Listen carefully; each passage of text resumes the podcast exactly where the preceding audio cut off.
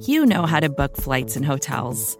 All you're missing is a tool to help you plan that unbelievable travel experience. That's why you need Viator. Book guided tours, excursions, and more in one place. There are over 300,000 travel experiences to choose from, so you can find something for everyone. And Viator offers free cancellation and 24/7 customer support for worry-free travel. Download the Viator app now and use code Viator10 for 10% off your first booking in the app. Find travel experiences for you.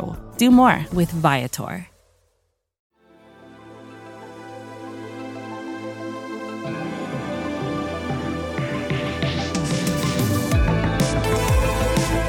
I had a higher up here at SB Nation once asked me if there was a deeper meaning to Quick Jam, the name of this show, other than the obvious implication that the show is in and out faster than the Cowboys in the playoffs, and the answer is yes. And some of you may already know this, but for those of you that don't, I'm more than happy to break it down. Quick Jam is a type of tactic used in press coverage by quarterbacks. It's meant to disrupt the release of the receiver and thus throw off the timing of the route. This is different from a regular press technique where the quarterback is either holding their ground or ceding space while still initiating contact in the 5-yard window. Now, how can you tell if a receiver is about to be quick jammed? First, spacing. The cornerback is going to be as close as possible to the receiver at the line of scrimmage, so you won't really see this against your typical Z receiver who is a yard off the ball because there's too much space in between for them to pull off this tactic. Where you're going to see this is against your typical X receiver or any other receiver that's tethered to the line. The second tell is that the cornerback's shoulders will be squared to the receiver, but the feet are going to be staggered, so there's going to be one foot in front of the other. The reason for this is because at the snap, the corner is going to lunge forward at the receiver and throw their hand or hands. This is much more aggressive than a regular press technique, and we'll explain the pros and cons of that in a moment. So we've established the basic ways to identify a quick jam: crowding the receiver at the line, staggered feet, aggressive lunge at the snap with the idea of disrupting the release and the timing of the route. Now, if you're a wide receiver trying to beat this, how do you do it? Normally against press, a wide receiver who starts off with a staggered stance as well would bring his back foot up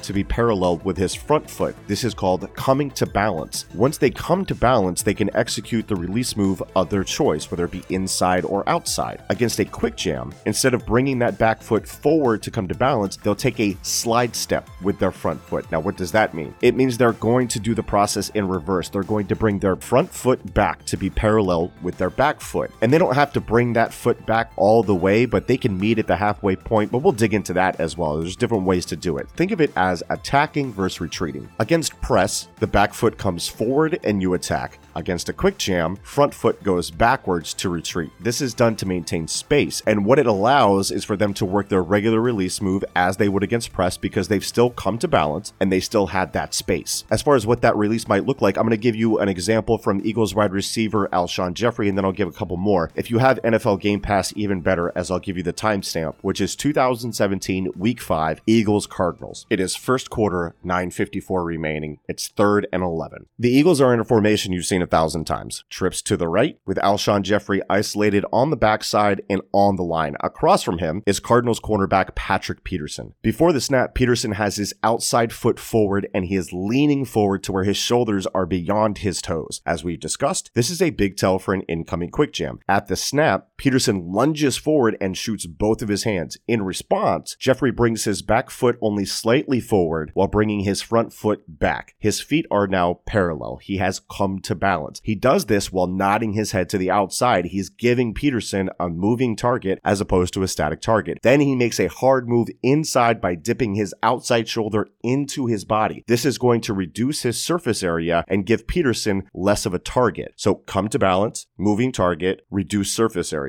Peterson completely whiffs on the lunge, and as Jeffery gets immediately upfield, he creates 4 yards of separation within the first 5 yards of his route. Jeffery is running a short post here, and as soon as he breaks, he knows he's open now, so he snaps his chin back to give his quarterback his eyes. Wentz throws it over Peterson and into the window Jeffery has created in front of the deep safety, and it's an 18-yard gain on third and 11, all created by Jeffery's release. The other example that came to mind when I was building this show out was also from 2017, and you'll forgive me that I don't have a timestamp on this one. It's just from memory. I was doing a scouting report for wide receiver Terrell Pryor, and it was going through his film when I saw this release. The setup was essentially the same. Staggered feet from the DB, aggressive lunge. Pryor executed a slide step, so bringing that front foot all the way back to come to balance with his feet now parallel. And when he did this, he raised his upper body. Now think of it like a boxer dodging a punch by pulling his chin straight back. Then he used his outside hand to club the outside elbow of the defensive back. Violent hands, very underrated in route running. This got the DB falling inside and cleared Pryor for an easy outside release and win on that route. So again, slide step, club the outside elbow, release outside. Perfectly executed by Pryor in this example. To round out this whole thing, if you want to see the most ridiculous quick jam ever, and this one definitely worked, look no further than Eagles Packers from week 4 of 2019. So Mac Hollins isn't hearing the call pre-snap or just flat out doesn't know what he's doing, despite his signing right and aligning right, according to the coaching staff. Jaire Alexander recognizes this confusion, and before the snap is jumping all around Hollins and barking at him. Very important to remember here that Jaire is a lifetime all-chirp team captain. Jaire then gets into a stance that looks like he's going to run a race against his brother in the backyard or something, and at the snap, he takes a running lunge at Hollins. Hollins, of course, ends up knocked back 3 yards behind the line of scrimmage. Boom,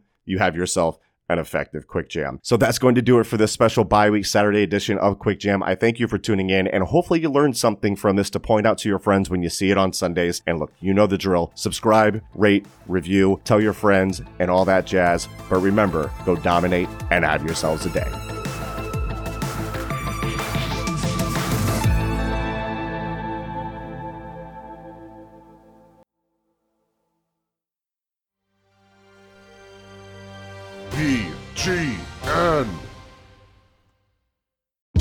Hey, this is Scott Galloway, author, professor, entrepreneur, and most importantly, host of the Prop G podcast. We got a special series running on right now called The Future of Work, where I answer all your questions on, surprise, the future of work.